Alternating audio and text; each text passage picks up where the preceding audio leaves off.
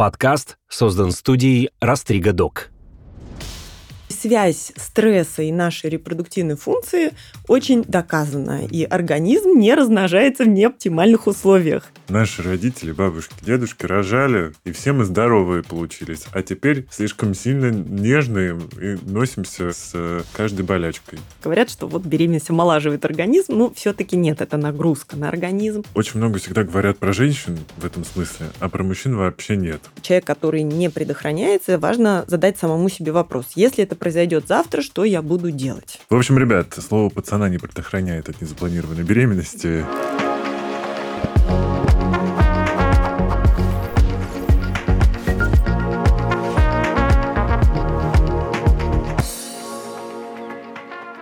Это подкаст «Накопились токсины», его ведущий душный зожник Игорь Кун. Сегодня со мной в студии Юлия Колода, медицинский директор Центра репродукции и линия жизни, врач-репродуктолог, акушер-гинеколог и доцент кафедры Российской медицинской академии непрерывного профессионального образования. Здравствуйте. Здравствуйте. Друзья, прежде чем перейдем к вопросу, подпишитесь на нас и оставьте комментарии. Сам не люблю вам об этом напоминать, но статистика показывает, что мы, человеки, забываем обо всем после прослушивания. Поэтому поставьте плюсики, комментарии, сердечки. Мы будем вам очень рады. Ну а мы переходим. Сегодня говорим о том, что происходит до покупки первой волшебной палочки в лавке Алюандера. Вот. И давайте, наверное, начнем с актуального. То, что волнует сейчас весь мир. Ковид.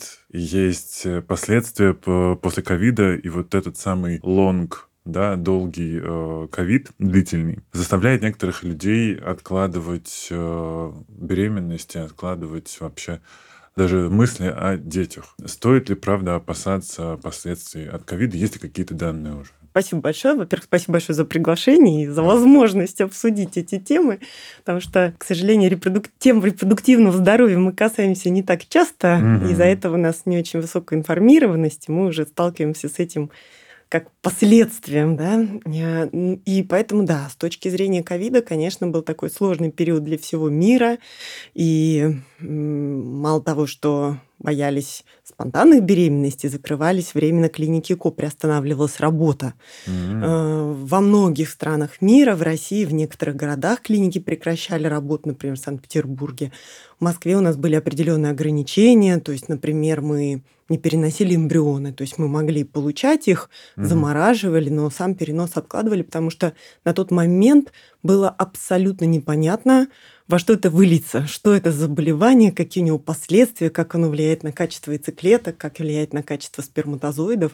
И, конечно, все те работы, когда, которые появлялись в то время, были для нас очень важными.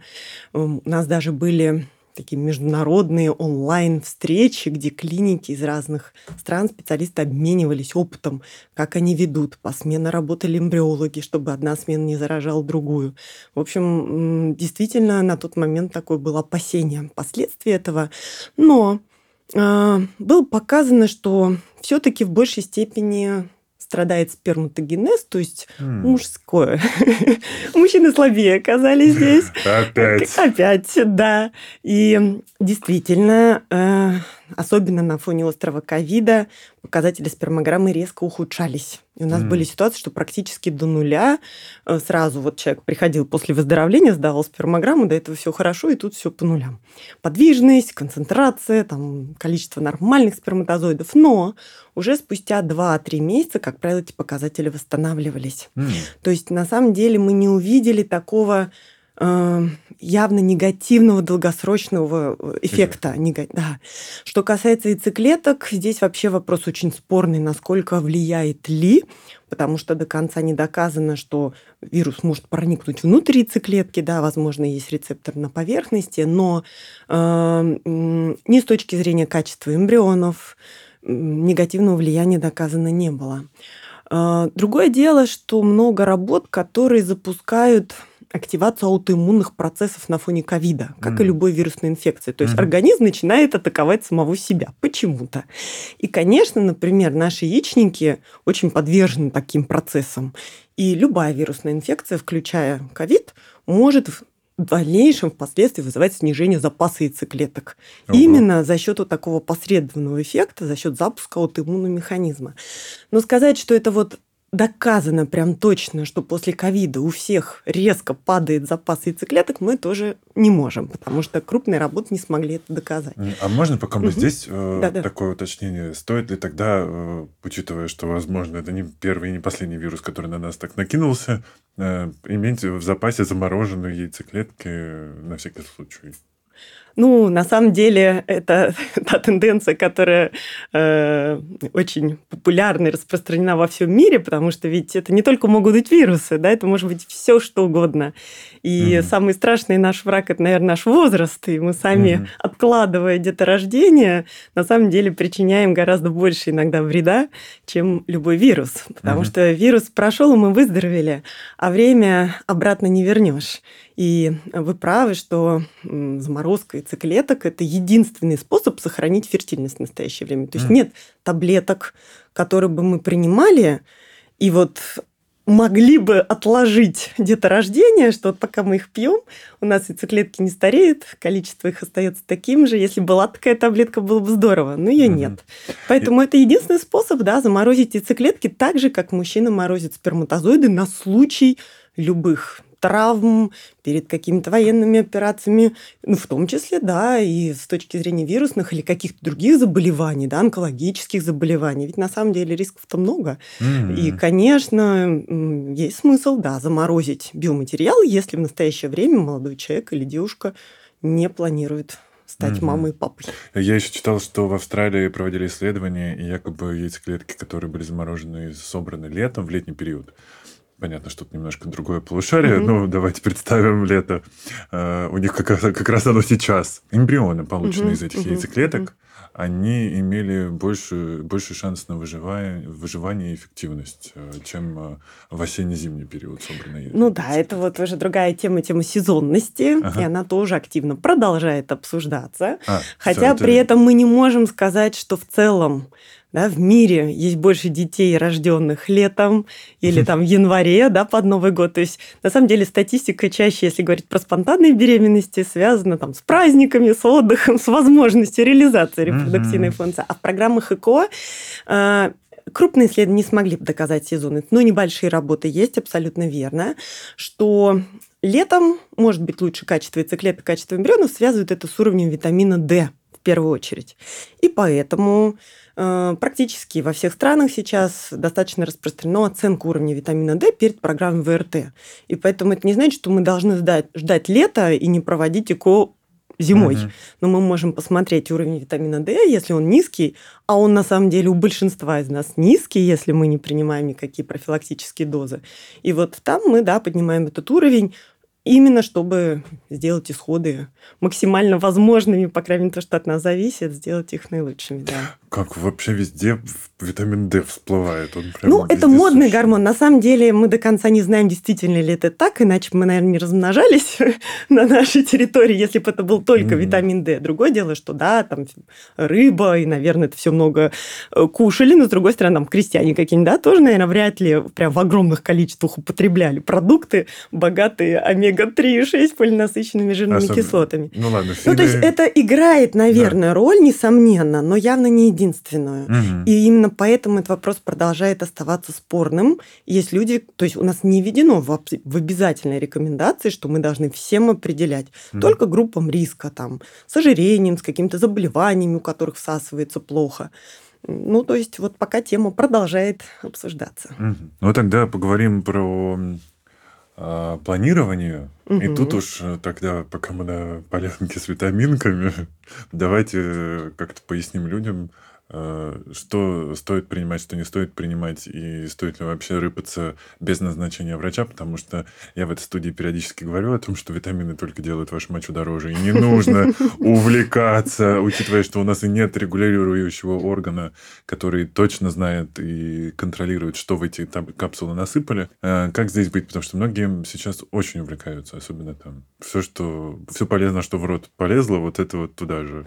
Да, вы правы, и к нам уже на программу ЭКО часто приходят пациенты, которые употребляют пять-семь наименований БАДов, угу. и у кого-то это бесследно, а у кого-то печень не выдерживает, и нам приходится отменять все эти препараты, чтобы печёночный фермент вернулись в норму. Поэтому, да, это все равно неправильно делать бесконтрольно. И на самом деле если говорить о доказательной базе и о тех документах, которые вот во всем мире используют, что точно нужно на этапе планирования беременности, это фолиевая кислота. Угу. И, вот я как раз тоже да, про нее почитал. И более восьмидесяти стран, в том числе Великобритания, Новая Зеландия, Штаты, э, приняли решение о фортификации муки пшеничной. То есть они добавляют фолаты в муку, как вот м-м. мы соль йодируем. А они так у нас в Советском всем. Союзе еще такое было. Да, но только мы йод добавляем да, в соль, а они фолаты в муку добавляют.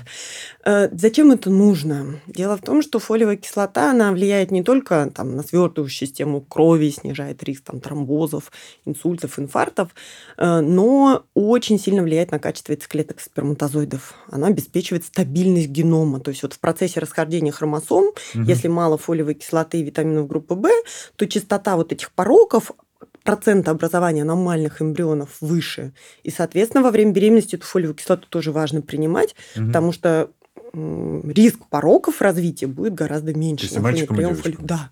И поэтому сейчас вот на этапе планирования беременности, а везде есть вот эти документы, которые что доказано, что не доказано. Угу. Вот фолиевая кислота звучит везде, и мужчинам, и женщинам надо принимать фолиевую кислоту, там дозы относительно небольшие. Да, я как раз читал, что да. якобы есть вот типа полезный эффект от какой-то контролируемой дозы, но когда доза, доза чрезмерная, это есть риск аутизма. Да. да, да, да, да, вы абсолютно правы, прям шикарно. Душная, да, это, это редко обсуждается, но вы правы, то есть избыточный уровень фолиевой кислоты тоже плохо. Угу.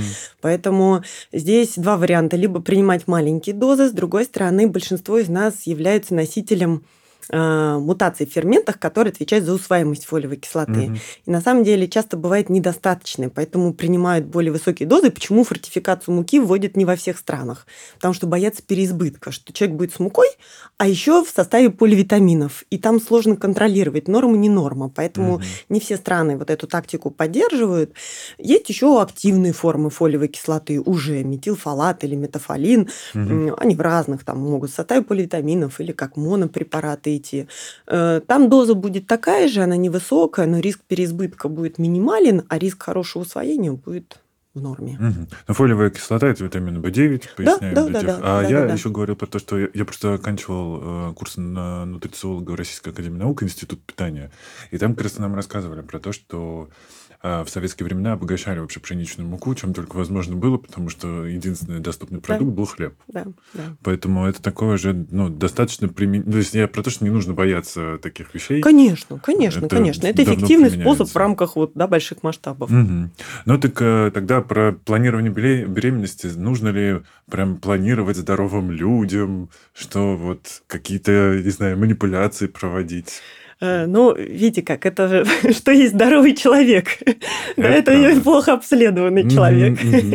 Поэтому я сторонник, что, конечно, если есть известны какие-то проблемы, да, есть смысл разобраться с ними. А так есть определенный минимум, который, да, необходимо следовать на этапе подготовки к беременности. Ну, это принимать фолиевую кислоту, например, да, там, пройти профилактические прививки от краснухи, например, потому что если человек заболеет во время беременности, краснухой или ветрянкой, это абсолютный показатель к прерыванию беременности, да, это пороки развития. Ну, то есть это то, что мы можем сделать. И вакцинация, в идеале от гриппа пройти прививку, от ковида мы рекомендовали пройти вакцинацию. То есть от тех инфекций, которые мы можем предотвратить. Сходить к стоматологу, чтобы не было так, что ранние сроки беременности, а нам нужно лечить полчелюсти, да, ну, то есть это тоже mm. было бы неплохо сделать на этапе планирования беременности. В идеале сократить количество сигарет, вечеринок. Если курит человек.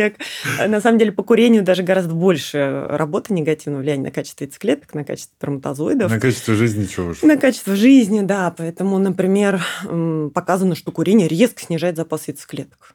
Да, вот это не обсуждается, то есть я не говорю там о риске рака шейки матки, то есть у нас как-то вот легкие, да, ну вроде бы ты молодой, не кашляешь, все хорошо, а вот рак шейки матки у молодых курящих встречается часто. Сниженный запас яйцеклеток очень часто. В идеале говорил, спите с кем нравится и не курите после секса, поэтому да, давайте да. бросать это. По алкоголю не так все однозначно, по крайней mm. мере показано, что если там, бокал вина в день, скажем так, не превышая там три-четыре раза в неделю, то нет негативного влияния на качество яйцеклеток сперматозоидов. сперматозоидов. А вот уже во время беременности там ВОЗ не рекомендует вообще ни в каком mm-hmm. количестве. Mm-hmm. Да, ну и мы вот. это, да, опять же... Да, высыпаться, да, нормально, чтобы мелатонин у нас вырабатывался, он тоже влияет на качество яйцеклеток. То есть, да, в идеале на этапе планирования беременности иметь возможность для отдыха, высыпаться, кушать фрукты, овощи, употреблять фолиевую Печатку. кислоту. При наступлении mm-hmm. беременности там добавляется йод и витамин D, это тот минимум, опять же, в профилактических дозах, если нет дефицита. То есть, это всего три витамина, которые вот в обязательном порядке считается, что да, нужно принимать. И, в общем-то, все. В дальнейшем нужно ли там отслеживать овуляцию, сразу бежать сдавать спермограмму? Вопрос очень спорный, потому что иногда есть смысл отпустить, да, и если mm-hmm. мы знаем, что молодой возраст, нету тяжелых хронических заболеваний, иногда наша фиксация на чем-то может нам мешать. Да? Сквозит немножко псих... психологией и психикой, но сейчас мы к этому перейдем, поскольку затронули мелатонин, гормон, ну, гормон или витамин D, mm-hmm. то хочется, конечно, спросить про гормональный фон, насколько он влияет, потому что мелатонин влияет на гормон роста. То есть, типа, вот да. этот весь букет гормонов, он важен при планировании? Важен, конечно. Ну, для женщин это прежде всего обеспечение роста яйцеклетки. Да, есть женщины, у которых э, вследствие гормонального сбоя, как правило, такая врожденная причина, хотя бывает и приобретенная, просто не созревает яйцеклетка. И там есть у нас способы за счет коррекции этого гормонального фона как раз вызвать рост Mm. фолликул, внутри которого созревает яйцеклетка. У мужчин, конечно, тоже уровень гормонов. Там низкий тестостерон может приводить к нарушению созревания сперматозоидов. Да, особенно это может нарушаться, например, при ожирении. Да, вот то, что мы часто видим. Mm-hmm. Есть пациентки, у которых чем выше вес, тем реже происходит овуляция, тем реже происходит созревание яйцеклетки. Иногда просто снижение массы тела на десять-пятнадцать процентов уже приводит к наступлению самостоятельной беременности. При этом тут у женщин вообще все сложно, потому что я знаю истории, когда девочки очень сильно худели, у них пропадали месячные. Да, это другая история. Тоже, да, это да. другая крайность, получается. Да, есть такая триада атлеток. То есть у них даже мышечная масса может быть в пределах нормы, но mm-hmm. вся жировая ткань замещается мышечной тканью. То есть у кого-то это прям дефицит массы тела, а у кого-то вроде бы масса тела нормальная, но жировой ткани мало. А жировая ткань вырабатывает у нас дополнительный спутник эстрогенов. Да? И, соответственно, если эстрогены на нуле, это даже риск остеопороза в молодом возрасте. То есть, казалось бы, это спортсменка, молодая здоровая девушка, но у нее нет овуляции, у нее риск остеопороза, и нам очень сложно у них добиться беременности. То есть вот там даже препараты часто не действуют. Пока снова не вернется mm-hmm. жировая ткань к нужному проценту, нам стимулировать их бывает невозможно. То есть и слизистая матки тоненько не реагирует. И это такая сложная категория, особенно если это профессиональные спортсменки, mm-hmm. для них это смысл жизни, да, и вот реализовать репродуктивную функцию в таких ситуациях бывает непросто. Еще знаю истории про такие сбои с э, месячными у девчонок, ну, потому что периодически uh-huh, кто-то рассказывает, uh-huh. а я как человек, который на ЗОЖе, ко мне все приходят со своими проблемами. Вот. Это, это какой-то может, это может быть каким-то тревожным звоночком, когда, допустим, у девочки в, там, в тридцатилетнем возрасте происходит сбой э, в цикле. О чем это может говорить? Ну, считается, что если это нарушение происходит один-два раза в год, это не критично. Мы часто наблюдаем это, когда перелеты длительные, смена климата. И да, считается, что раз в двенадцать месяцев такое нарушение может быть в норме. Что будет важным тревожным звоночком, это укорочение цикла. Вот, допустим, раньше менструация приходила каждый месяц, а тут каждые двадцать четыре-двадцать шесть дней. Почему это важный тревожный звонок? Это первый признак снижения запаса яйцеклеток. Mm. И женщина об этом не знает, но это как минимум повод показаться врачу, сдать такой гормон, который определяет запас яйцеклеток, называется антимюллеров гормон. Наоборот, удлинение цикла – это тоже может быть тревожным звоночком, и это иногда уже следующая стадия, более выраженное снижение запаса яйцеклеток. Например, перед климаксом очень часто у женщин уже начинает цикл удлиняться, удлиняться, потом они пропадают вообще. Хотя причины вот этой задержки, они могут быть разные. Ну, то есть вы правы, в любом случае это повод показаться врачу, оценить гормональный фон. Более того, если менструация происходит редко, если эти задержки там три месяца, шесть месяцев, есть те, у кого там вообще без препаратов не приходит менструация, это очень большой фактор риска рака матки. Потому что если эндометрий не отторгается постоянно, постоянно высокий уровень эстрогенов и нет прогестерона, это гормон, который вырабатывается уже после того, как происходит овуляция, после того, как яйцеклетка лопнула. Вот если этого прогестерона нет, это очень мощный фактор риска рака матки. Поэтому в любом случае вы правы, что если такие нарушения становятся частыми, лучше показаться врачу. Угу. Ну и э, зачем проверять генетическую панель? Вот если мы говорим, закругляем угу. системой планирования. Ну, мы с вами говорили, что очень многие из нас, например, являются носителями там, ферментов, в которых нарушается усваиваемость фолиевой кислоты, но мы все мутанты. На самом деле мы являемся носителями огромного количества э, разных генетических Я нарушений. Я очень большой мутант. Да.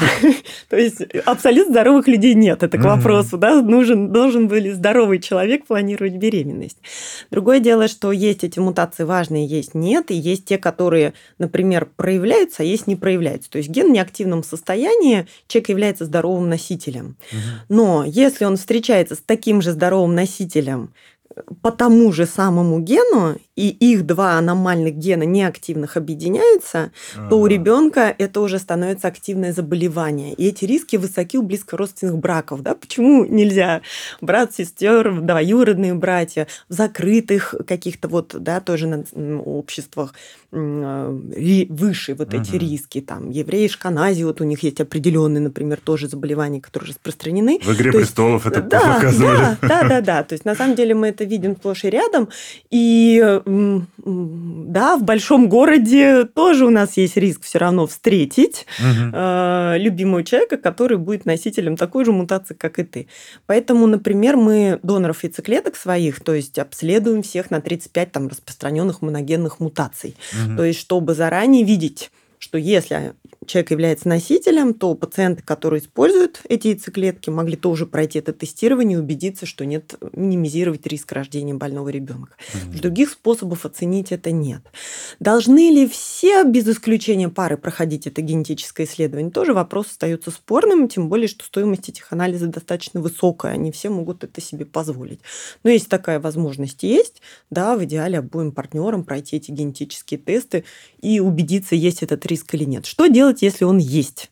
Угу. Сразу идти на ЭКО и отбирать эмбрион, который не является носителем этой а. мутации. То есть решить эту проблему можно, именно поэтому есть смысл это сдавать, как минимум. Я просто как человек с орфанным заболеванием, переживший угу, уже угу. акромегалию, понимаю, что это... Поэтому и о гормоне роста хорошо знаете, да, понятно. Да. И это важный момент, правда, потому что да. ну, одно дело, там, не знаю, аутистический спектр, с которым можно жить, а другое дело, когда там ДЦП, я не знаю, что еще может быть. Что да, может тут быть, важно, быть. чтобы это была одна, допустим, мутация. То mm-hmm. есть, да, есть заболевание, ну, например, сахарный диабет. Там много нарушений генов различных, и мы не можем предотвратить передачу сахарного диабета. Да, он может наследоваться, но мы не можем даже с помощью ЭКО приостановить эту цепочку. А вот некоторые заболевания, муковисцидоз, например, спинальная миотрофия, это а вот ВИЧ? заболевания...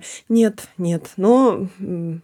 С точки зрения ВИЧа там другие идут исследования в области mm-hmm. репродуктивной медицины, да, то есть э, развивается генная инженерия, попытки изменить геном для того, чтобы, и вот, в общем, mm-hmm. есть такие даже уже там исследования, китайские исследования проведены, резистентность к этому, но это пока в рамках вообще научных исследований и ну, официально, в общем, запрещено пока такие редактировать эксперименты, гены, да, да, редактировать гены. А мы говорим о том, что используется ну, повсеместно в нашей клинической практике, это называется премутационно-генетическое тестирование по моногенным заболеваниям, и у нас есть пациенты, которые, есть первый, например, больной ребенок, при обследовании выявляется, да, вот у меня есть пациентка, у которой она одна носитель только, муж абсолютно здоровый, но случайным образом второй ген повредился в этой mm. же точке во время беременности. И родился больной ребенок. И уже зная это, мы вот сейчас родили еще двоих здоровых малышей, да, протестировав заранее эмбриончики, что они не являются носителями этого патогенного гена. И, конечно, для семьи это очень важно. Минус, что это не оплачивается пока по О М С. Mm-hmm. Угу. Ну, это, это правда. То есть, это было бы, наверное, для многих важно, потому что я, как человек из региона, видел, что там происходит. Там очень много многодетных семей. И, конечно, иногда ну, просто люди попадают в очень сложные ситуации, когда ребенку нужно сложное лечение. Да, какие-нибудь дети-бабочки, а эти фонды все у нас... небогатые, скажем да, так. Да, да. Эм, про психосоматику как-то. Я не то чтобы сторонник этой темы, но мы сейчас, так перечислив такое количество проблем, мне кажется, потревожим самых тревожных из тревожных. Э, стоит ли здесь... Э, где, короче, как на этих весах стоит уравновешивать психосоматику вообще? Стоит ли присматриваться к тому, что ты живешь в каком-то бесконечном стрессе, думаешь о том, сколько у тебя болело онкологии людей в роду? Ну, то есть, как сильно наша психика может повлиять? Я как раз-таки верю, что, что это действительно оказывает важное влияние на нашу жизнь, и что в идеале у каждого человека должен быть, ну, хотя бы какой-то пройти курс психотерапии, найти своего психолога. Это про... согласен. Да, проработать вот это все, а дальше можешь сам в свободном полете либо продолжать какие-то регулярные сессии, потому что нас учат ходить к стоматологу, гинекологу, а по сути к важному самому специалисту нашей жизни, к психологу. Mm-hmm. У нас считается как-то это ненормально, что это я пойду, да я сам разберусь и так далее. Поэтому mm-hmm. у нас там выпить бокал вина или коньяк на ночь, вот это седативное средство, вот это нас успокаивает. Вынести мозг друзьям. Или друзьям вынести, да, в час ночи позвонить. Ну, то есть, э, это здоровая практика, распространенная во всем мире, и это помогает нам и с точки зрения борьбы со страхами, которые у нас есть, э, с мифами, и в то же время иногда это и, и приводит к наступлению беременности, потому что здесь взаимо такая обратная связь. С одной стороны, тревога, стресс могут влиять на фертильность, да, и вот мы говорили, что у спортсменок может менструация прекращаться, но бывает аменорея военного времени, аменорея отличниц.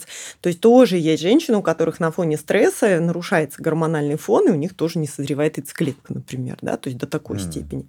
Да, это, возможно, такая генетическая предрасположенность, и не у всех этот стресс приведет к этому. И наоборот, например, пациенты с бесплодием, которые проходят программу ЭКО, у них тоже выраженная тревога, волнение, страх побочных эффектов. И здесь у нас, например, в клинике мы специально там разработали рабочие тетради, которые позволяют максимально там подробно всю информацию изложить. Чем больше человек понимает, что будет, потому что иногда это страх неизвестного, да, тем, тем он успокаивается. Есть репродуктивный психолог, например, в штате, который там консультирует всех пациенток в программе ЭКО, там, бесплатная консультация. И согласно там европейским рекомендациям, вот это психологическое консультирование и поддержка в программах ЭКО должна быть обязательной. Mm. И почему это еще так важно? Знаете, вот есть эффект плацебо, да, мы хорошо знаем, то есть это вера во что-то. И все препараты в медицине сравнивают с плацебо, потому что плацебо дает плюс тридцать процентов эффективности. Mm-hmm. Поэтому, на самом деле, если пациенты что-то принимают относительно безвредное, но верят в это, ну, возможно, гомеопатия на этом, хотя там, возможно, более сложный механизм, мы не знаем. Но, возможно, это вот эффект гомеопатии, когда это срабатывает. Да, это может срабатывать. Но есть и эффект ноцебо. Mm-hmm. Когда, наоборот, мы ожидаем негативного эффекта, прочитала пациентка инструкцию, и у нее тут же все-все-все побочные эффекты, которые там перечислены, она их реально чувствует на себе. Да? И вот, вот тут важно, конечно, это прорабатывать. И именно поэтому я, например, никогда не тяну там пациентов в ЭКО силком. Да? То есть если человек не готов к чему-то, если он боится онкологии, там, рождения больного ребенка, мы это все подробно разговариваем, прорабатываем, обсуждаем. То есть э, очень важно, чтобы человек принял то лечение, которое он проходит, угу. иначе ничего не получится. Э, ну и в целом показано, что когнитивно-поведенческая терапия повышает эффективность ЭКО. Да, большие работы угу. продемонстрировали. Поэтому разные телесные практики, медитация, дыхание, психолог. Это все в помощь в наших программах. И вот эти факторы, они по-разному могут работать. То есть это и ухудшение кровотока, спазм сосудов. Показано, что чем выше давление во время переноса эмбрионов, тем хуже имплантация. То есть чем человек расслабленнее, меньше волнуется, тем лучше. Да, есть такой альфа-амилаза, показатель стресса в слюне определяет. Вот там тоже, чем выше он в слюне, тем меньше частота наступления беременности в программах ЭКО. Ну, то есть связь стресса и нашей репродуктивной функции Понимаю. Очень доказана. Угу. И организм не размножается в неоптимальных условиях. А уж за счет чего там механизмы многие, да, они угу. сложные и так далее. Но тем не менее... это, вот, на мой взгляд, то, на что мы можем повлиять, да, на самом деле. Человек сам, если он понимает, что это важно, он может повлиять. Я уж не говорю там о огромном количестве мифов, которые есть, да, там миф тоже самой онкологии, может быть, мы тоже этого коснемся. Но риски есть везде, и, да, иногда я говорю своим пациентам: вы к нам на чем приехали? На машине. А если мы посмотрим статистику автомобильных катастроф, mm-hmm. мы не сядем в машину или как? Да? Ну, то есть риски нас окружают. И здесь вы правы, что надо уметь все-таки с этими страхами справляться. Да, это либо с помощью профессионала, либо это самопомощь. И вот, в общем-то, сейчас мы живем в таком мире, где у нас огромный арсенал этих практик нам предлагают, да, которые позволят нас делать более расслабленными и осознанно принимать то, на что мы можем повлиять, и принимать то, что мы не можем повлиять. Но мы тут часто говорим про осознанность, но есть любимые критики, которые скажут: наши родители, бабушки, дедушки рожали, и все мы здоровые получились. А теперь слишком сильно нежные и носимся с каждой болячкой. Знаете как, наши мамы, бабушки рожали, но были и те, кто не рожали, да, во-первых. Или иначе те, бы... у кого как и, бы, да, дети и, с орфанными да, заболеваниями. Да, да, иначе бы не развивалась ЭКО, то есть Луиза Браун там родилась в семьдесят восьмом году. А попытки вообще, первая девочка после ЭКО, попытки эти были, ну, намного раньше пытались, предпринимались, да, и вот у нее родители, у мамы были непроходимые маточные трубы, например, да, и что у нас раньше не было женщин с непроходимыми маточными трубами, способ прерывания беременности был аборт. Тогда, когда они стали разрешены быть. Да? А аборт – это самый мощный фактор нарушения проходимости маточных труб. Почему пугает первым абортом девочек? Да? Потому что потом это бесплодие. И Россия по количеству вторичного бесплодия, именно за счет того, что у нас это не контрацепция, а аборт как способ регулирования рождаемости, он, как в африканских странах, где тоже много инфекций, передаваемых половым путем, и тоже много вторичного бесплодия. То есть, когда первая беременность вроде наступила, а второй никак не достигается. Поэтому вот я бы не сказала... Порвут, конечно, за такое сравнение. Нет, но я к тому, что нельзя сказать, что наши родители были полностью здоровыми, у них тоже были проблемы, иначе угу. бы не была актуальность, да, развития там той же самых программ ВРТ. Другое дело, что наши родители беременели гораздо раньше, чем мы. И, на мой взгляд, угу. в этом основная причина, почему там проблем было меньше. Ну, например, у нас примерно почти чуть ли не половина наших пациенток с таким очень распространенным доброкачественным заболеванием называется эндометриоз. И при этом заболевание в двадцать лет забеременеть легко. Более того, беременность улучшает, то есть дальнейшие шансы наступления беременности, хорошо влияет на течение этого заболевания, и поэтому чаще потом второго и третьего родить тоже легче. Так как мы сейчас откладываем беременность на возраст тридцать и старше, согласно статистике, этот эндометриоз, вот самая простая причина, он уже начинает снижать запасы яйцеклеток и является одной из частых причин, иногда скрытых, почему беременность не наступает. Ну, то есть тут основной момент, что мы можем сделать, это не то, что мы не должны ходить к психологу и должны быть такими жесткими, принимать это в жизни все. Да, нет, мы должны проводить профилактику, предохраняться от инфекций, передаваемых половым путем, своевременно планировать беременность, либо хотя бы морозить яйцеклетки, уж если на то пошло, да, если так получается. Ну, то есть делать, опять же, то, что от нас зависит, а не говорить о том, что вот раньше все было хорошо, сейчас все плохо, и это потому, что мы стали такие какие-то не такие. Почему еще может не получаться? Причин, на самом деле, много. То есть угу. бесплодие – такое же заболевание, как любое другое. И мы пытаемся всегда выяснить, в чем причина. То есть у кого-то это не созревает яйцеклетка, у кого-то плохие показатели спермограммы. И вот сейчас, к сожалению, мы тоже это видим с учетом того, что многие мужчины увлекаются спортом и используют андрогенные добавки, тестостерон колят. Да, тестостерон, если колоть его извне, например, резко uh-huh. снижает свой собственный сперматогенез. То есть, когда он поступает извне, уровень гормона ЛГ, который стимулирует выработку сперматозоидов, начинает падать. И это одна из тоже, к сожалению, частых причин мужского уже бесплодия. Но все возвращается в норму, когда прекращаешь колоть. Да, да, но это все равно требуется какое-то время. Да, угу. И чем более длительно, тем хуже потом может быть восстановление. Угу. Да, это старение яйцеклеток, снижение их качества, просто потому что человек начинает планировать беременность там, в тридцать семь, тридцать восемь, сорок лет. И здоровых яйцеклеток гораздо меньше становится. У кого-то, да, это непроходимые трубы, у кого-то это эндометриоз.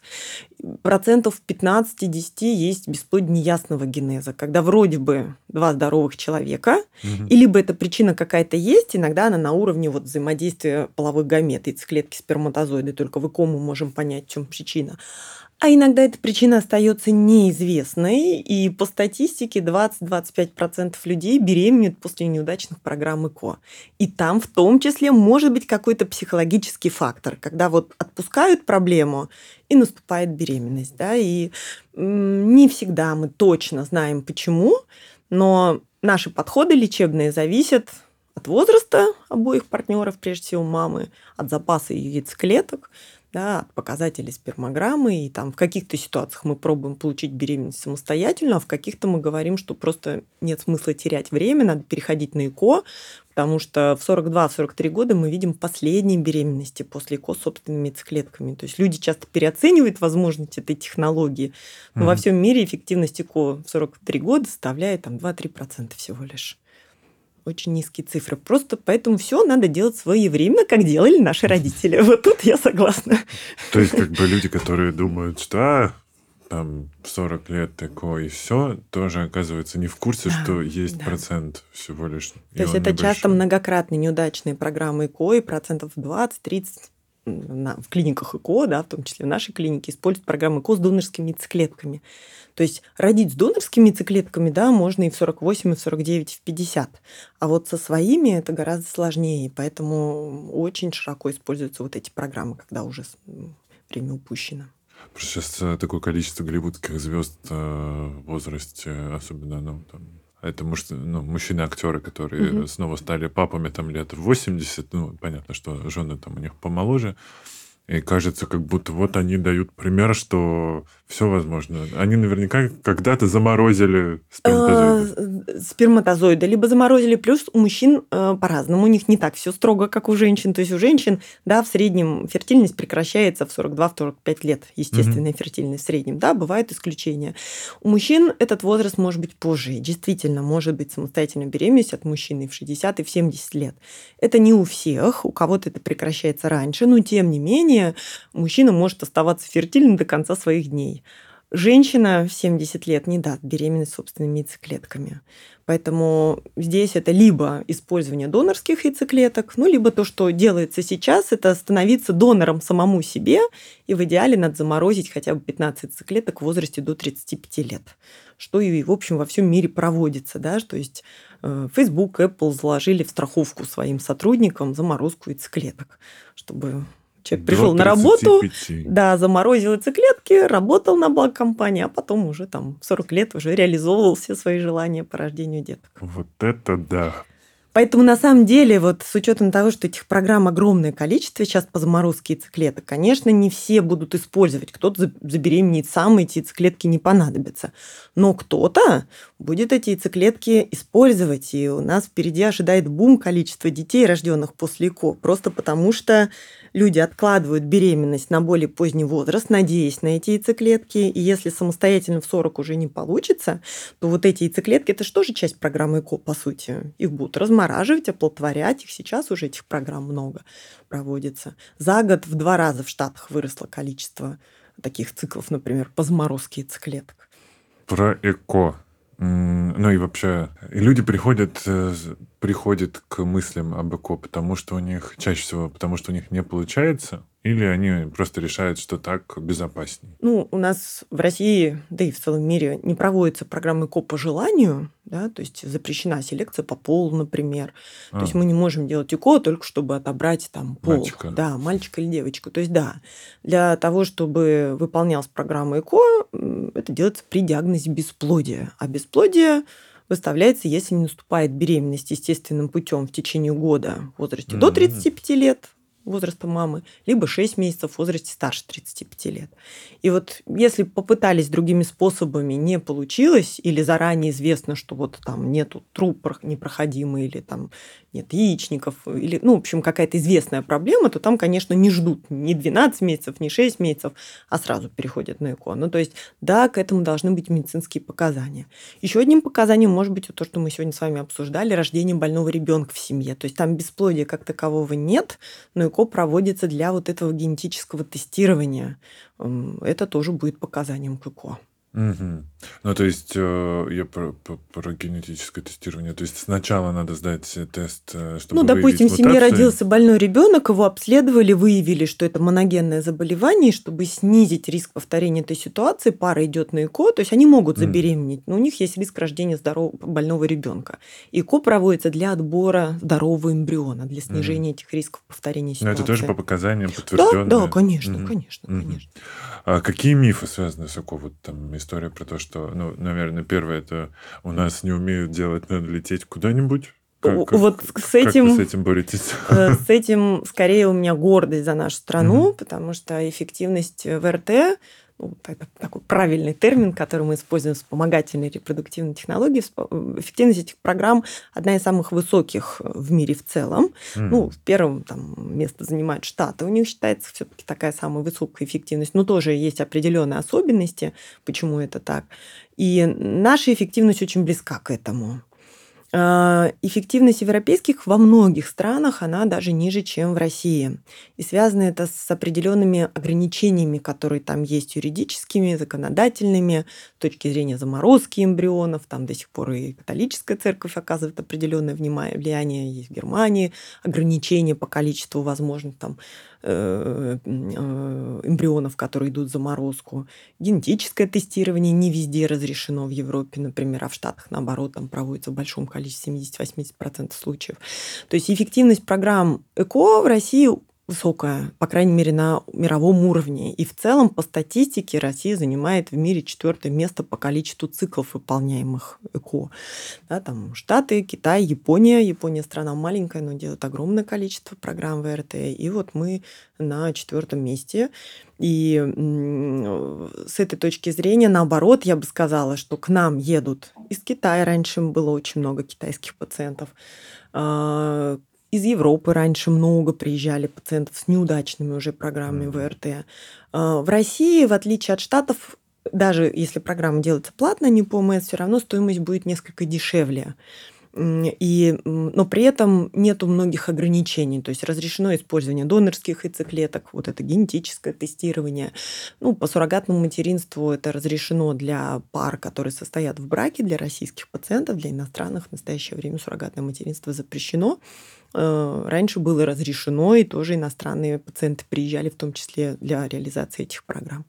Мгм. Поэтому вот миф о том, что эффективность ЭКО в России низкая, ничем не обоснован. Мы используем все те же самые среды, препараты, которые используются во всем мире, и иглы, катетеры для переноса. То есть, да, это все высокотехнологичные действительно м, методы лечения, но у нас есть все возможности для их реализации. Представляю, что у вас клиника выглядит как космический центр. Да, примерно так.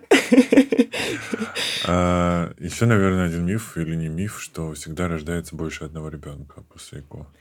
А, Связан, наверное, этот миф с тем, что раньше а, переносили по два эмбриона. Это одна из причин, почему в Штатах высокая была эффективность. Там переносили и больше А, а, двух даже. И такое была вывеска ЭКО с гарантией. То есть переносили сразу по пять-шесть эмбрионов. Кто-то из них прикреплялся, а остальные делали редукцию. И вот такая актомама Надя Сулейман, последняя из известных, э, родила восьмерых детей. Ей перенесли восемь эмбрионов, она от редукции отказалась и потом родила э, восьмерню. Но, а э, сразу? да, тем не менее в мире сейчас Жуть. это, и в Штатах в том числе, несмотря на с- м, желание повысить эффективность, акцент происходит не на переносе большого количества эмбрионов, а на отборе среди этого количества того, который с большей вероятностью даст беременность. И все-таки тенденция во всем мире – это перенос одного эмбриона. И цель наша – это рождение одного здорового ребенка. И в этом году в рекомендациях европейских ЭШ вышло, например, м, по переносу эмбрионов рекомендации, что нежелательно переносить более одного эмбриона любой категории пациенток. Почему?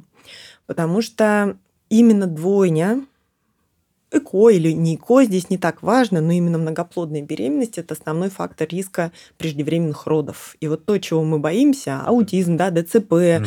э, гипоксия. м, Это вот основной фактор риска – это многоплодная беременность. Поэтому мы своими руками стараемся двойню не делать. И мы максимально... То есть у нас перенос двух эмбрионов всегда проходит там, через врачебную комиссию, оценивается состояние здоровья женщины. В России разрешено переносить как один, так и два эмбриона, больше двух запрещено. Но по два эмбриона мы переносим сейчас очень-очень-очень редко. Только uh-huh. если уже были многократные неудачи, и у пациентки есть по состоянию здоровья возможность выносить эту беременность. Но я думаю, что еще один миф – это про то, что это какая-то вообще неестественная история, что люди этого боятся, потому что это все происходит где-то на стороне, и мало ли чего там доктор миксует в яйцеклетке. А, ну, наверное, как в любой истории с медициной, да, наверное, очень все равно важно доверие, именно поэтому люди тратят много времени, чтобы выбирать клинику, врача, mm-hmm. потому что если этого доверия нет, это как мы летаем на самолете, думаем, что там пилот-то вот сейчас делает, да, ну то есть либо мы летим, расслабляемся и доверяем пилоту, либо контролируем это и заглядываем постоянно, что там у него на датчиках, на приборах. Mm-hmm. Конечно, это технология, которая связана с человеческим фактором. И клиника ЭКО обеспечивает контроль качества этой технологии, да, и у нас есть там и двойной контроль качества э, с точки зрения работы эмбриологии, двойная проверка э, сопоставимости эмбрионов перед переносом, да, не один врач проверяет, кому какой эмбрион мы переносим, а это проходит двойной контроль, чтобы mm-hmm. избежать какой-либо вообще возможной путаницы. И вот эта система контроля качества, она важна во всех клиниках, в том числе в клиниках ЭКО. Но э, когда говорят о том, что это неестественно, ну, наверное, все-таки немножко преувеличивает роль человека э, в процессе наступления беременности. Мы не боги, мы лишь создаем условия для встречи яйцеклетки сперматозоида. Но вот дальше, как произойдет их слияние, каким будет эмбрион, от нас часто не зависит. Более того, мы эмбрион переносим в полость матки, мы создаем эти условия, но прикрепится он или нет, будет или не будет имплантация, тоже зачастую от нас не зависит. Да? Поэтому здесь нельзя сказать, что мы идем против Бога, да, или мы делаем что-то такое. Мы не гарантируем наступление беременности, мы лишь делаем то, что от нас зависит, и создаем для этого условия. А реализуются они или нет – к сожалению, не всегда зависит от нас. Вот еще читала про митохондриальную заместительную терапию. Применяется ли у нас и что это такое тоже? У нас терапия запрещена. Исходно она была разработана, и тоже первая беременность наступила в Китае у пациенток с митохондриальным заболеванием. Вот мы сегодня говорили с вами про орфанные заболевания. И да, есть некоторые заболевания, которые обусловлены именно нарушениями митохондриальных ДНК. Это редкие очень заболевания. И для того, чтобы предотвратить передачу этого заболевания потомству, можно взять цитоплазму здорового донора, угу. а ядерный материал уже будет мамин и папин. То есть это так называемый ребенок от трех родителей. Ого. И это исходно была придумана технология именно с этой точки зрения – лечить пациентов с заболеванием митохондриальной ДНК. Таких пациентов очень-очень мало на самом деле, но эти работы пошли дальше. И считается, что, например, с возрастом у всех женщин у нас тоже, то есть митохондрии – это такая энергетическая база для клетки. Да, там меньше генетического материала, но, тем не менее, это важный фактор, определяющий качество яйцеклетки. И стали использовать вот эту технологию рождения ребенка от трех родителей с замещением цитоплазма, соответственно, митохондрия от донора яйцеклеток для омоложения так называемого яйцеклеток. То есть, с одной стороны, сохраняется основной генетический материал родителей, то, что действительно человеку важно передать свой генетический материал, но все, что вокруг этого генетического ядра, будет от молодой женщины. Угу. Но, тем не менее, технология эта, ну, во многих странах запрещена, не используется, и работы такие есть, да, часть из них показала определенную эффективность. Не всегда, она, она все равно не очень высокая, потому что ядерный материал тоже очень сильно влияет, и омолод... даже если мы омолодим яйцеклетку сорокатрёхлетней женщины, те хромосомные нарушения в самом ядерном материале все равно часто не позволяют получить здоровый эмбрион. Угу. Но да, это технология, которая продолжает изучаться, я бы так сказала. Ну, еще поговорим э, про прерывание беременности. Mm-hmm. Очень э, тоже, насколько это... Есть ли безопасные способы? Ну, мы как бы это условно проговорили, но еще расскажем. И как это влияет на дальнейшее планирование беременности? Да, прерывание беременности – такой больной вопрос, наверное, во всем мире. И в идеале нам бы обсуждать профилактику и планирование беременности. Да? То есть угу. я за то, чтобы, в принципе, по возможности избегать таких ситуаций. И это тоже отдельно очень важный разговор о гормонофобии. Да? Мы вот не говорили про гормональную стимуляцию и страхов пациентов в отношении нее, но такой же страх есть и в отношении контрацептивов. Да? То есть у нас есть надежные способы контрацепции, которые не снижают собственную фертильность, которые можно использовать длительно для того, чтобы планировать беременность, избежать ситуаций, при которых нужно думать о ее прерывании. И человек, который не предохраняется, важно задать самому себе вопрос: если это произойдет завтра, что я буду делать? Да? И вот, наверное, задумавшись, человек более рационально к этому подходит.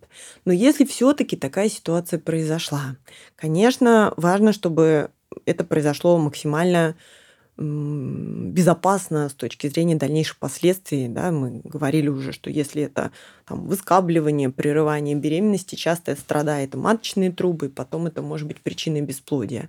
Сейчас есть медикаментозный аборт. Очень важно дать пациентке время на обдумывание этого решения, потому что, да, это часто молодые девушки, которые понимают, что там, сейчас финансовые по другим причинам не могут позволить себе поднять, там, вырастить ребенка, но тем не менее очень часто разговор, да, возможность там, поделиться с родителями, особенно если это молодая девушка. Здесь вот эта психологическая поддержка, взгляд с другой стороны иногда помогает принять другое решение. Да, и человек принимает решение, что он оставляет беременность, и вот очень важно дать человеку возможность подумать над этим. Это то, чего, к сожалению, часто не происходит, и это плохо. Но если все-таки это решение принято, то да, действительно есть таблетированные препараты, которые позволяют, ну, то есть, по сути, эмбрион отторгается. Это происходит только если очень ранний срок беременности. И да, это более безопасно для дальнейшего здоровья. Да, конечно, при этом все равно нарушается гормональный фон. Есть все равно риск того, что не все выйдет самостоятельно, и потом потребуется либо вакуум, либо выскабливание, то есть дополнительное инструментальное удаление остатков. И это будут те же самые риски, как и при прерывании беременности на более поздних сроках. В целом это разрешено в России до двенадцати недель беременности. Медикаментозные способы прерывания еще на более ранних сроках используются. Но да, это, это таблетированные препараты, и сам этот процесс, он проходит легче, меньше риска осложнений, но нельзя сказать, что это всегда абсолютно бесследно и без последствий. То есть это не витаминки в любом случае. Угу.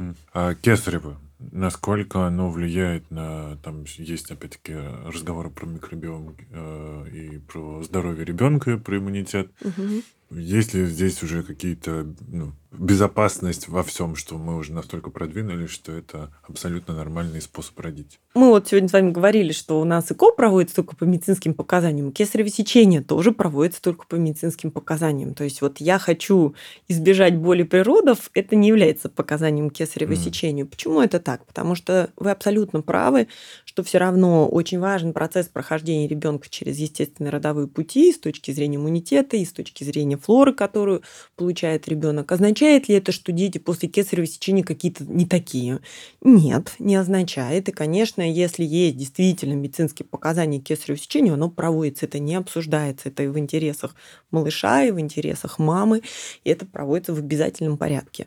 Но делать это не по показаниям, да, все-таки это неправильно, и люди часто недооценивают, что да, это действительно это все равно операция, после которой требуется восстановление, да, это не все так просто проходит, и бывают и осложнения после этого, и иногда проблемы со вскармливанием бывают, не всегда, но тем не менее.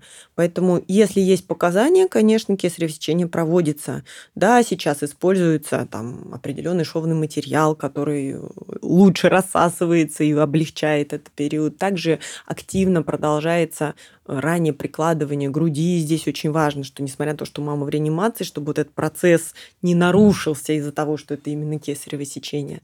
Но А микробиом, он как-то подсаживается потом? Нет, нет, нет, нет. нет. Естественным То есть в этом плане тоже важно именно почему еще грудное вскармливание, потому что иммунитет зависит, и часть антител мы передаем именно с молоком матери. Mm. То есть те антитела, которые защищают маму, они будут на ранних сроках защищать малыша от многих инфекций. Поэтому, да, грудное вскармливание очень важно в этом плане. По крайней мере, если такая возможность есть. Но даже есть женщина, которая первый раз родила с помощью кесарево сечения, если во вторую беременность все протекает нормально, хороший рубец на матке, иногда дается возможность на самопроизвольные роды. То есть это однократное кесарево сечение не означает, что потом все роды будут обязательно с помощью кесарево сечения. Но минимум год, а лучше два, выжидают от... от одних родов до других родов. То есть важно, чтобы сформировался рубец на матке. Иначе есть риск разрыва этого рубца при следующей беременности, когда матка растягивается. И если прошло меньше года, есть риск того, что может разорваться матка во время беременности. Поэтому там вот очень важно соблюдать как раз-таки надежную контрацепцию после кесарево сечения хотя бы минимум год, а лучше два. Есть еще такой вопрос, не знаю, насколько он э, имеет смысл. Вот беременность после нескольких перинатальных потерь. Вообще, возможно ли? Или, может быть, здесь сразу есть показания к ЭКО? Как здесь действует? Да, тут пытаются, опять же, выяснить, почему, с чем это связано, потому что в каких-то ситуациях это пороки развития матки, это может быть показанием к суррогатному материнству, например, да, это mm-hmm. вот такие ситуации. В каких-то моментах это может быть проблемы со свертываемостью крови. И, опять же, у меня, например, есть пациентка, у которой инфаркты, инсульты постоянно были во время беременности. То есть она беременеет хорошо, молодая девушка, но у нее антифосфолипидный синдром, это такое тяжелое заболевание, при котором сильно сгущается кровь именно на фоне факторов риска дополнительных, а беременность, она, в принципе, сопровождается сгущением крови. Если есть еще предрасположенность к этому, то вот инфаркты, инсульты были, приходилось прерывать все время беременность. А, то есть кроворазжижающие не помогали? Да, то есть ей вводили их с самого начала, но даже на них все равно эти ситуации Ого. происходили. И в итоге мы получили в естественном цикле без стимуляции у нее яйцеклетку, оплодотворили сперматозоидами партнера, получили здоровый эмбриончик и уже переносили его суррогатной маме, потому что у нее медицинские противопоказания к вынашиванию беременности, то есть это угрожает ее жизни. Ну и мы родили здоровую девочку, все хорошо. Да? Это вот просто как пример, например, угу. да, вот этих многократных потерь, потому что причины действительно могут быть разными. В некоторых ситуациях проблемы связаны именно с генетикой либо сперматозоидов, либо яйцеклеток, с какими-то изменениями в кариотипе. И это можно как раз-таки с помощью ЭКО. Когда мы отбираем здоровый эмбрион, угу. мы, по сути, убираем вот эту причину невынашивания беременности и переносим здоровый эмбрион, и тем самым повышаем эффективность. Поэтому у кого-то сохраняются шансы наступления беременности естественным путем, там, допустим, добавляя препараты, разжижающие кровь. У кого-то это действительно необходимость перехода к программам ВРТ. А, ну и еще пока мы на теме беременности, есть ли уже какие-то способы облегчать саму беременность? Потому что, наверное, многие девочки этим интересуются, что вот меньше тошнило, а, не, не знаю, не выпадали волосы, зубы, и не расслаивались ногти. Как ну, видите, сейчас? У нас тоже, к сожалению, нет каких-то явно волшебных таблеток, которые бы это делали. И здесь важно помнить о том, что говорят, что вот беременность омолаживает организм. Ну, все-таки нет, это нагрузка на организм. Конечно, это идет больший расход. Смотрят там скрытый дефицит железа. И здесь важно полноценное питание. Здесь, да, при необходимости добавления как раз-таки тех витаминов, минералов, которых может быть дефицит. Это ношение компрессионных, компрессионного белья там, для снижения риска варикоза, например.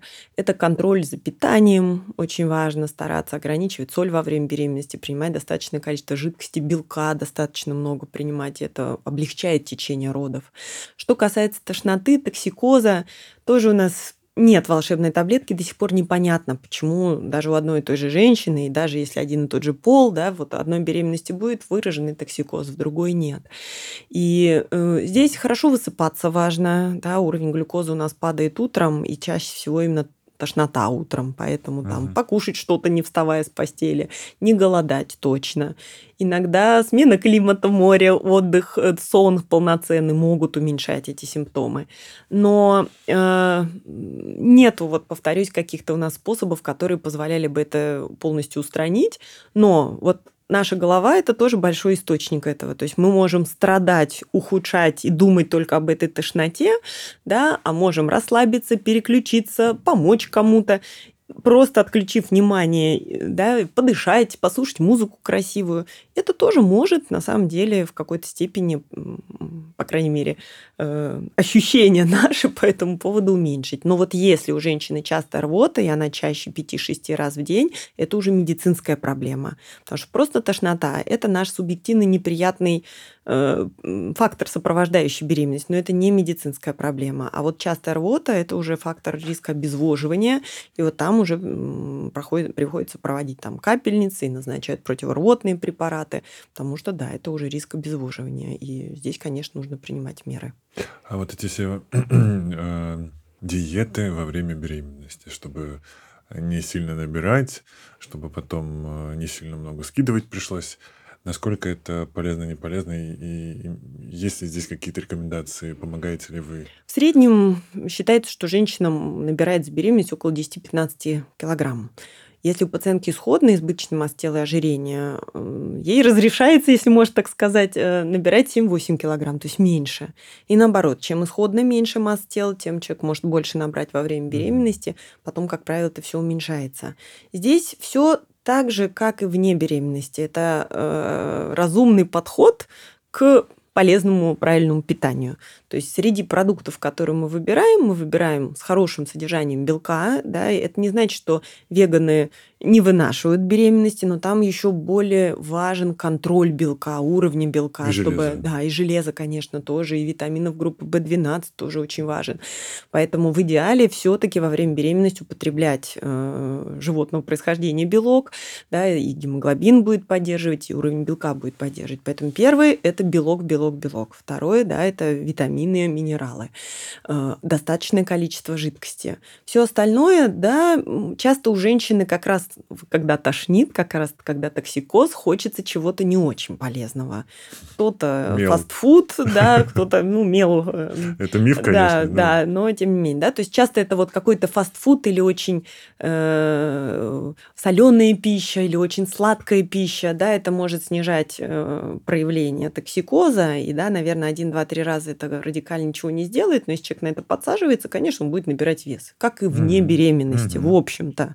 Просто мы часто себя успокаиваем, что я же беременная, мне можно, а, в общем-то, ну, на самом деле подход ничем не меняется. Mm-hmm. Поэтому здесь просто еще более пристальное внимание к тому, чтобы это все было сбалансировано и избегать избыточного совсем количества жиров и углеводов, но это не значит, что и ограничивать их количество необходимо, да, также и жиры.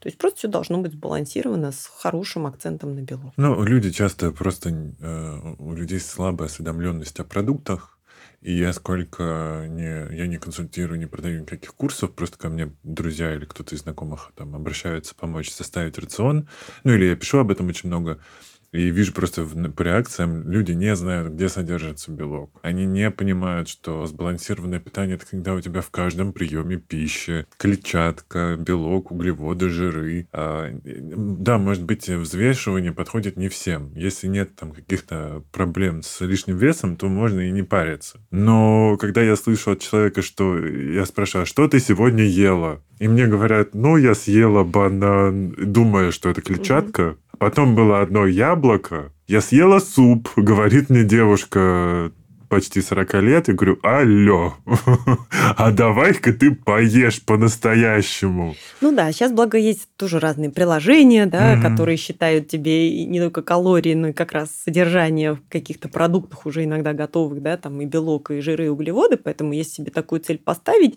возможностей сейчас огромное количество, mm-hmm. да, это все. И вы правы, что клетчатка во время беременности тоже очень важна, запоры во время беременности очень частая проблема, потому что тонус снижается, прогестерон влияет на это все. Это царство прогестерона, беременность, поэтому тонус нашей гладкой мускулатуры уменьшается, в том числе тонус кишечника, и запор часто проблема, поэтому, да, это магний, это клетчатка, это то, что нужно употреблять во время беременности в хорошем количестве. И потом диеты, это, как правило, содержат продукты с меньшей нутритивной плотностью, скажем так, типа все любят подсушиться, а если говорим про сброс лишнего веса, так там вообще все такие типа поменьше всего, побольше всего пустого, и в итоге получается дефициты. Да, ну вот, то есть это, конечно, не для беременности история, да. Угу. Наверное, последнее, что я спрошу, очень много всегда говорят про женщин в этом смысле, а про мужчин вообще нет. Хотя, если копнуть интернет, там как бы как раз женщины говорят, что мужик измельчал, и все проблемы, может быть, уже в нас. А, как,